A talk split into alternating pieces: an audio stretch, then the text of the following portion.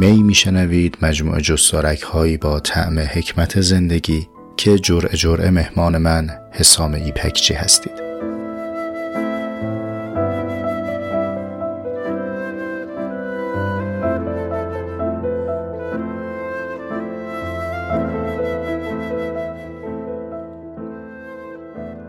هم پیاله من سلام. جرعه سی و ششم می رو خدمت شما تقدیم می‌کنم و بر سر سفره می‌گذارم. به قدر استطاعتم و این جرعه در اول مهر ماه سال یک ضبط میشه در روزهایی که وجدان عمومی مردم سرزمینم زخمی است از جوری که در حق ما و ایشان شده و به عنوان مقدمه و به حکم اخلاق و شرف بر خودم لازم می‌دونم که در ابتدا اظهار براعت و بیزاری بکنم از تضییع حقوق ابتدایی انسان در کف خیابانهای سرزمین ما ایران. و اما بعد اون چیزی که در این جرعه خدمت شما عرض می‌کنم هم بی مناسبت به روزهایی که در حال تجربهش هستیم نیست. گرچه که به ریل سفرمون وفادارم همچنان مسیرمون رو با اتکاب اندیشه شوپنهاور سپری می‌کنیم اما به فراخور نیاز امروز تصمیم گرفتم که صفحاتی از جستار در باب طبیعت انسان به قلم آرتور شوپنهاور رو کمی با هم تأمل و مرور کنیم. به رسم معمول اول منبع رو خدمت شما معرفی می‌کنم. این متن ترجمه شده از متن انگلیسی جستار یعنی متنی که از آلمانی به انگلیسی ترجمه شده تحت عنوان On Human Nature و رضا ولیاری از متن انگلیسی به این ترجمه فارسی رسیده. در این کتاب نچندان مفصل یک بخش چند صفحه‌ای وجود داره با عنوان حکومت. که شوپنهاور در این بخش نظرش رو در باب حاکمیت گفته. از صفحه 27 کتاب در باب طبیعت انسان این بخش آغاز میشه. اگر احیانا متن در دسترستون هست می‌تونید خودتون ملاحظه بکنید.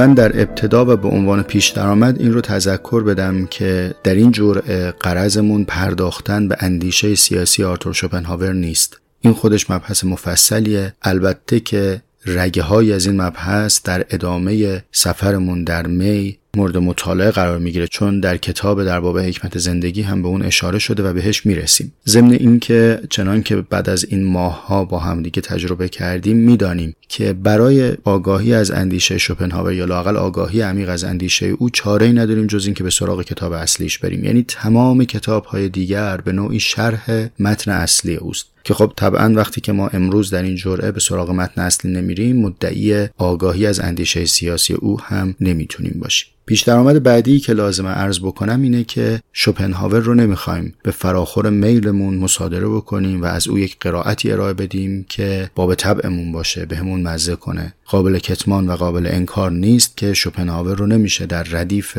هواداران و باورمندان به دموکراسی دونست. او ابدا دموکرات نیست و ادعای دموکرات بودن رو هم نداره. اتفاقا این شیوه حاکمیت رو هم شیوه حاکمیت توصیه پذیر و خردمندانه نمی‌دونه. برای اینکه بدونیم این اندیشه از کجا شکل می‌گیره باید رجوع بکنیم به زیرساخت های اندیشه آرتور شوپنهاور از یک سو و بعد هم بنمایه های شخصیتی او. من اول از هیته شخصی بگم که خب بالاخره کسی که در ذهنش قائل به برابری آگاهی در انسان ها نیست. بارها در متن او این رو تجربه می‌کنید که یک نظام سلسله مراتبی گویی در ذهنش هست کاملا شما عامی و خاص یا نخبه و عوام یا شریف و توده رو می‌تونید در متن او مشاهده بکنی که داره یک گروهی رو جدا می‌کنه و میگه اینا خیلی می‌فهمن و بقیه مردم میگه خب بذاتتون همینه دیگه. این نگاه از حیث شخصیتی در آرتور شوپنهاور موج می‌خوره و قابل کتمان نیست. الان ما اصلا در مقام نقد اخلاقی او یا واکاوی روانی او نیستیم فقط داریم شرح مشاهده میدیم. عرض من اینه که بالاخره شوپنهاور نگاهش به آدمیزاد اینطوریه. پیشتر در جرعه هایی که پیرامون بحث عوام و خواص صحبت شده من خورده نقدی که نسبت به این نگاه داشتم رو عرض کردم.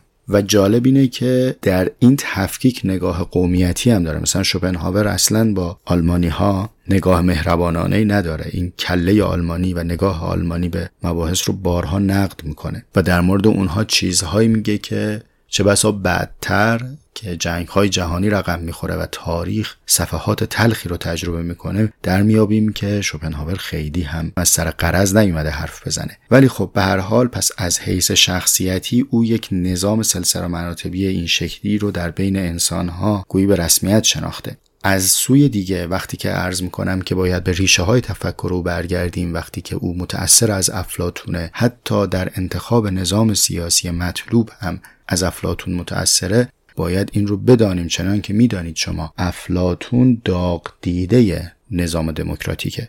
او مرد حکیمی است که استاد فرزانه خود سقرات رو کشته به فرمان همگان دیده. ظلم های دموکراتیک ظلم های عجیب و غریبی است. ما شاید چون کمتر این فضا رو تجربه کردیم یعنی به شکل تاریخی سرزمین ما تجربه دموکراتیک نداره به نحو قابل اعتنایی لاقل نداره. و ما این سمت بازار رو کمتر دیدیم. شما وقتی که با یک پادشاه زحاک و یک سلطان صفاک روبرویی و ظلم او رو می‌بینی می‌تونی لاقل بگی من با فلان مخالفم. می‌تونی با فرمان او نقادانه روبرو بشی. کسی که به امر چنین سلطانی فرمان قتلش صادر شده لاقل می‌دونه اگر یه نفر رو بتونه راضی بکنه جانش خلاصه. ولی در نظام دموکراتیک مسئول مشخص نیست. امر ارجا میشه به همگان. سقرات بعد شوکران بخوره چرا؟ چون همگان او رو گمراهی آفرین می‌دونن و این همگان واژه مبهمیه. بعدتر ما تو اندیشه هایدگر هم در تعریف زندگی نااصیل این همه سالاری رو می‌بینیم. یه چیزایی اصلا معلوم نیست برای چی وسط زندگیه و داریم بهش عمل می‌کنیم. وقتی هم میگیم خب کی گفته اینو؟ میگه همه میگن. این همه مرجع خطرناکه چون هم حکمش برنده است. و زمانت اجرایی داره متناسب با جمعیت باورمندانش. هم مسئولش مشخص نیست. شما دفتر نمایندگی همه رو نمی‌تونی پیدا بکنی. نمی‌تونی بری بگی آقا من یه نفری اگر قانع بکنم می‌تونم این رأی همه رو به تجدید نظر وادار کنم. اصلا نمیشه. به همین خاطر ظلم دموکراتیک ظلم عجیب و غریبی است. افلاتون هم متأثر از این تجربه زیسته است که وقتی که قرار باشه حاکمیت این گونه همگانی بشه یعنی حتی نخبگان جامعه باید قوز تفکر کنن زیر تاق فهم عوام حرکت بکنن سعی بکنن از معدل فهم عمومی جامعه قدشون بلندتر نشه و با داس قهر شمشادگونه اونا رو می‌زنن همه رو صاف کنن و به حکومت نخبگان می‌رسه. با این مقدمه پس شوپنهاور متأثر از همچین فلسفه است از همچین خواستگاه فکری است. این عقبه افلاتونی ماجرا رو داشته باشید. از سوی دیگه خودش هم آدم بیخبری نیست. یعنی نمیشه او رو صرفا به عنوان یک مقلد یا یک دانشمند کتابخانه دید. شوپنهاور هایدگر نیست. هایدگر رو شما وقتی سیر زندگیش رو نگاه می‌کنی می‌بینی یک فرد ساده دلی است در دل روستایی متولد شده از خانواده ای که بیخبر از اوضاع احوال جهانن.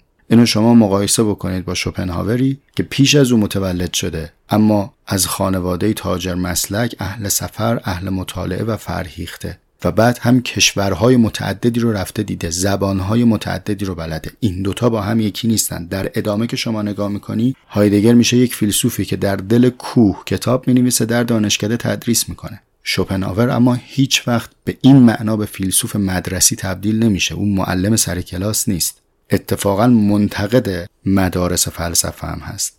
وقتی هم که آشوب های سیاسی شکل می‌گیره غرقه نمیشه در اخبار. باز اینجا مثل هایدگر نیست که یک مرتبه وقتی علم نازیسم بلند میشه گویی که نه یک فیلسوف بلکه یک سرباز ژرمن آمیست بعدها هم اعلام براعت نمی‌کنه یعنی در فلسفه او خیلی اخلاق جایی نداره. چه بسا هم معشوقه یهودیش هانا آرنت رنجیده میشه هم استاد یهودیش هوسرل ولی او همچنان به مسیر خودش داره پیش میره. شوپنهاور این مدلی نیست. اگه بخوایم باز یک مثالی بزنیم که نزدیک باشه به احوال شوپنهاور اینا همه به فهم منه دیگه. شما می‌تونید بگید که اشتباه فهمیدی. شما هم نگید اگه خودم بفهمم اشتباه فهمیدم. دو سه جرعه جلوتر میام میگم اشتباه فهمیدم. کما اینکه قبلترم این اتفاق افتاده. شوپنهاور به نگاه من نگاهش ژیژکیه. اگر دوستانی امروز ژیژک رو دنبال بکنن حالا البته ژیژک هگلیه شوپنهاور ضد هگله. ولی از این حیث که مطلع از اخبار جهان. شما در همین جستار که می‌خونی می‌بینی که به داره وضعیت سیاسی امریکا رو نقد می‌کنه امریکای اون زمان. و میگه اینا مشروطیت مطلق دارن به همین جهت حکومتشون هم حکومت خردمندانه ای نیست. اینا اختلافاتشون رو با دوئل دارن حل و فصل می‌کنن. بخش قابل توجهی از جمعیتشون بردهداریه و بردهداری رو به عنوان یک رزیلت در این نظام سیاسی میگه. اینو خوب باید دقت بکنیم. اونجایی که شوپنهاور داره تفکیک می‌کنه آدم ها رو این تفکیک در حقوق ابتدایی انسان نیست. نمیگه اونا حق مالکیت دارن اینا ندارن. این تفکیک معرفتیه. میگه اونا یه چیزایی رو می‌فهمن که اینا نمی‌فهمن. اینا با هم فرق داره.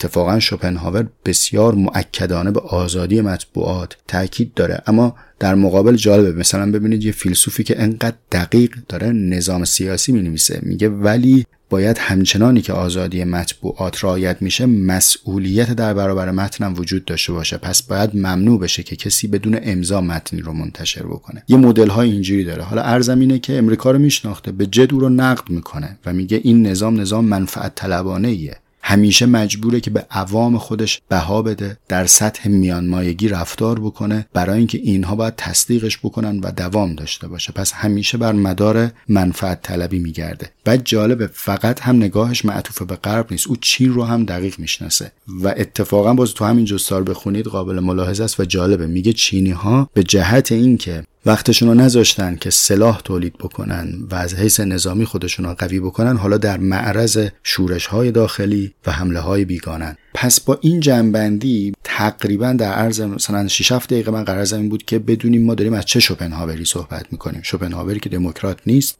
اما متقابلا به حقوق انسان توجه داره به آزادی توجه داره به اخلاق معکدن توجه داره و بیخبر از اوضاع احوال جامعه هم نیست از جهان بی اطلاع نیست اما خب از جهان زمانه خودش. علل اصول اگر امروز می بود و با اخبار امروز می‌خواست تحلیل بکنه باید به یک دستاوردهای متفاوتی لاقل از حیث نتیجه گیری می. این اتمسفر رو در ذهن داشته باشید. من می‌خوام یک مسئله ای رو طرح بکنم. و از زبان شوپنهاور بهش پاسخ بدم و جرعه سی و ششم می رو بعدش به پایان ببرم.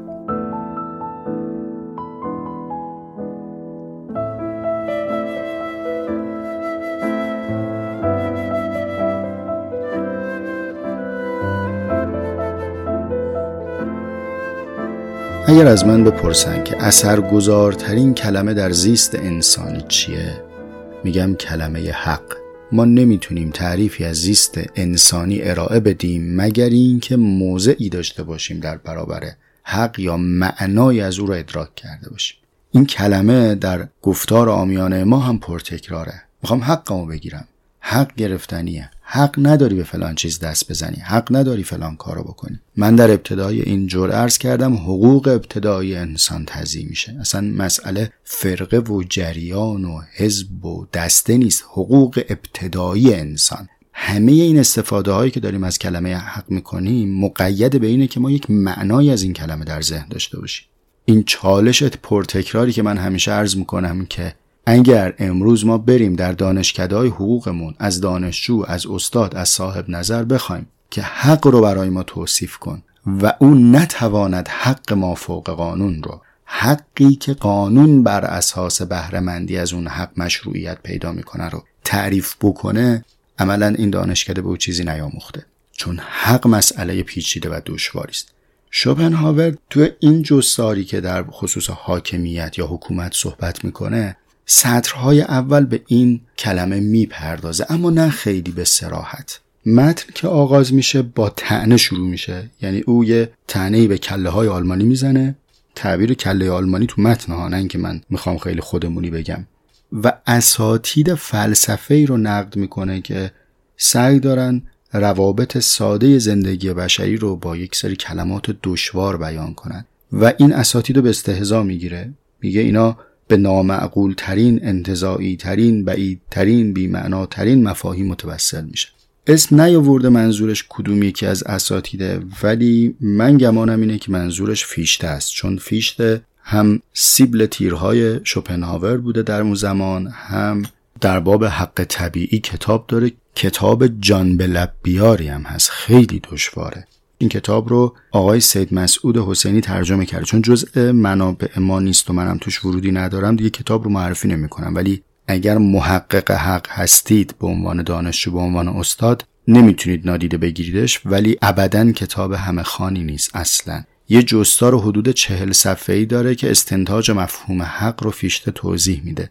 واقعا من تصورم اینه که اگر یک نفری حالا دانشجو نه یه استادی پیدا بشه بتونه این چل سفر رو یک بار روخانی بکنه بدون غلط باید به احترام دانشش ایستاد و کف زد اینکه خلاصه شوپنهاور به فیشته بد و بیرا میگه معنیش این نیستش که فیشته آدم سبک سر نادون و حقیری بوده. او نمیپسندیده ولی متن متن سنگینی است حالا نکته. سوالی که می‌خوایم بهش بپردازیم و آروم آروم به سراغش بریم اینه که خب حق چیه؟ ما وقتی فریاد می‌زنیم و می‌خوایم حق طلبی بکنیم چه راهی جلومون بازه؟ اگر بخوایم به سبک و سیاق فیشته ای پیش بریم که باید بشینیم یه کتاب دشوار رو بخونیم پدرمون هم در میاد آخرم مطمئن نیستیم فهمیدیمش یا نه. و این ایرادیه که شوپنهاور به فلسفه آلمانی می‌گیره به فیشته می‌گیره به هگل می‌گیره. میگه اینا کم سوادیشون رو زیر کلمه های قلمبه سلمبه پنهان می‌کنن. من در کم سواد خطاب کردن این اساتید صاحب صلاحیت نیستم. و به گواهی تاریخ این قضاوت قضاوت منصفانه نیست. اما باز هم به گواهی همین تاریخ چیزی را میشه فهمید که اگر فیلسوفان نخبگان و اندیشمندان یک جامعه عادت بکنن به درشتگویی فقط طوری با هم تعامل پیدا کنند که خودشون حرفای همدیگر رو بفهمن. اون وقته که جامعه شکل می‌گیره که فیشتش از بنیاد حق طبیعی می نویسه هگلش از عناصر فلسفه حق می نویسه بعد هیتلرش میره تمام حقوق ابتدایی انسان رو درو می‌کنه. چون توده و بدنه جامعه متصل نمیشه به نخبگان. بین اینها دیالوگ برقرار نمیشه. اینا نمی‌تونن با هم حرف بزنن. او کارخانه جنایتش رو برپا می‌کنه. این هم این سمت داره رساله های قلم به سلومش رو می‌نویسه. از این حیث لاقل میشه گفت نقد شوپنهاور نقد درستیه.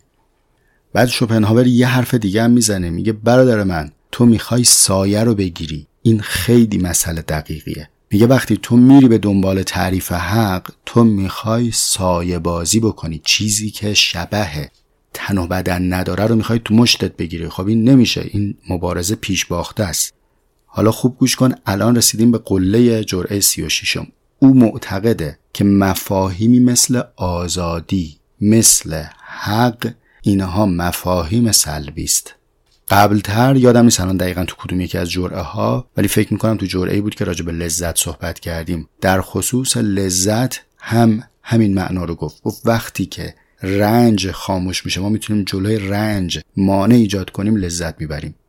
پس آن چیزی که اصالت داره رنجه سلب رنج میشه لذت. اون چیزی که اصالت داره اسارت محدودیت.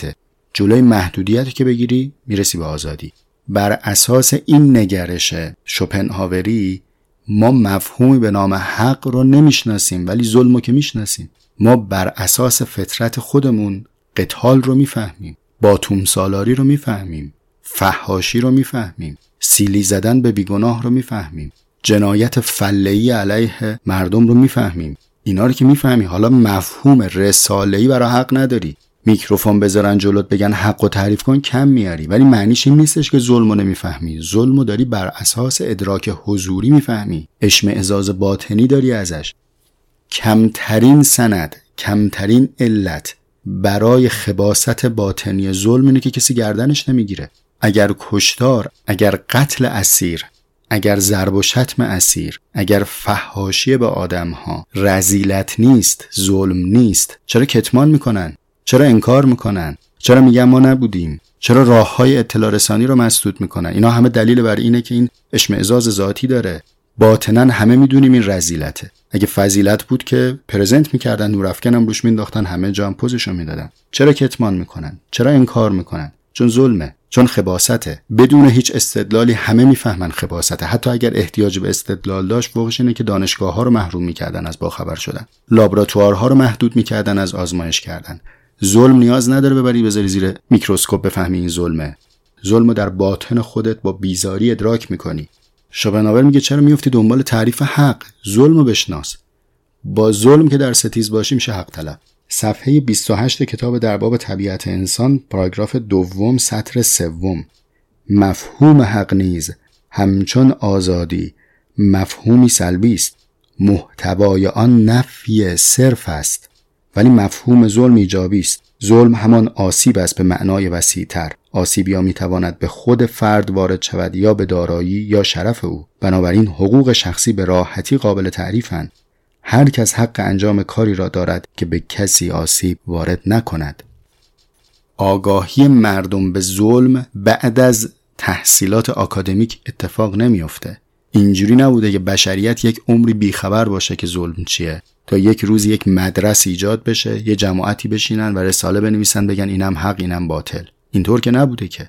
آدمی بر اساس آسیب دیدگی خودش چه آسیب شرف چه آسیب مال چه آسیب تن چه آسیب روان در میافته که داره به او تعدی میشه داره به او ظلم میشه. این فهم فطریه. شوپنهاور میگه خیلی خوب اینو فهمیدی؟ اینو نفی کن. اینایی که نفی کنی و اعلام بیزاری بکنی و از او فاصله بگیری حق آشکار میشه چون مفهوم سلبی داره. گفتنی بیش از این هاست اما افسوس که عرصه گفتگو تنگه. آخر که برای خودم برای شما فهم روزافزون تندرستی عافیت اما نه عافیت اندیشی و بیزاری زبانی و عملی از ظلم رو آرزو دارم.